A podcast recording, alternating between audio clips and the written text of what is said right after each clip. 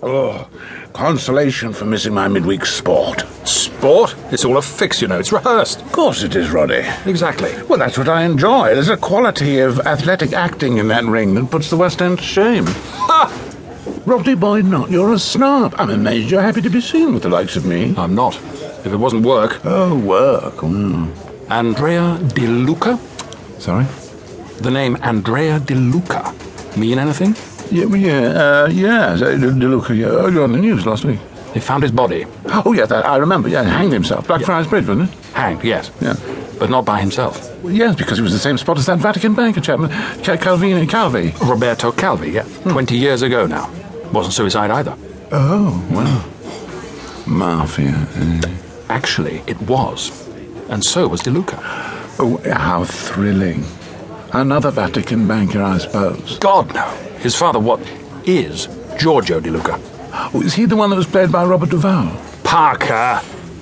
Giorgio De Luca is part of a, a project of ours, looking at performance related drugs. He's a biochemist. Oh, you've got your Daily Mail look about you. De Luca, the dead man, had been sent to us by his father. Oh, Yes. He was delivering a sample of a new masking agent. and, and, and you what? You can't just take drugs to improve performance, not with all the testing there is nowadays. Well, no, quite. You need a masking agent. Prevent the test revealing what drugs have been taken. Ah, I see. Mm. There used to be something called EPO, but we can identify that now, pretty much. In fact, it's what my outfit got their lovely Queen's Award for. Right. But uh, the other side's been doing their homework. Right swats they are, in fact. And, and they've come up with a little gem called P124. What Andrea was bringing, so we could analyze it, identify anyone who used it. Except he didn't deliver, I take it. He did not. Daddy still has some samples of P124 hidden somewhere in Milan, but he's too scared to risk another delivery. Wants us to go to him. Gone all cloak and dagger on us.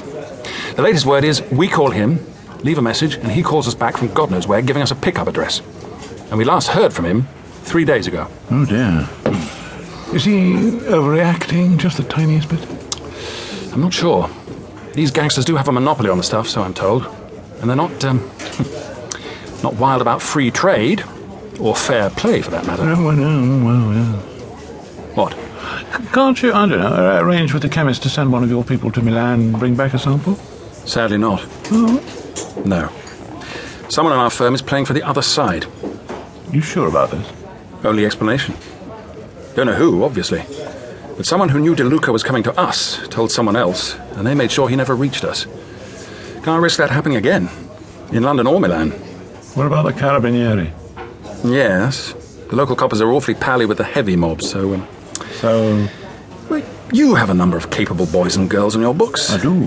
People who do just what they're told, discreetly, quickly. Yeah, well, yeah, I think so, yeah. One phone number. As I say, you call the good doctor in about a week or so, give things a chance to die down, then wait for the reply.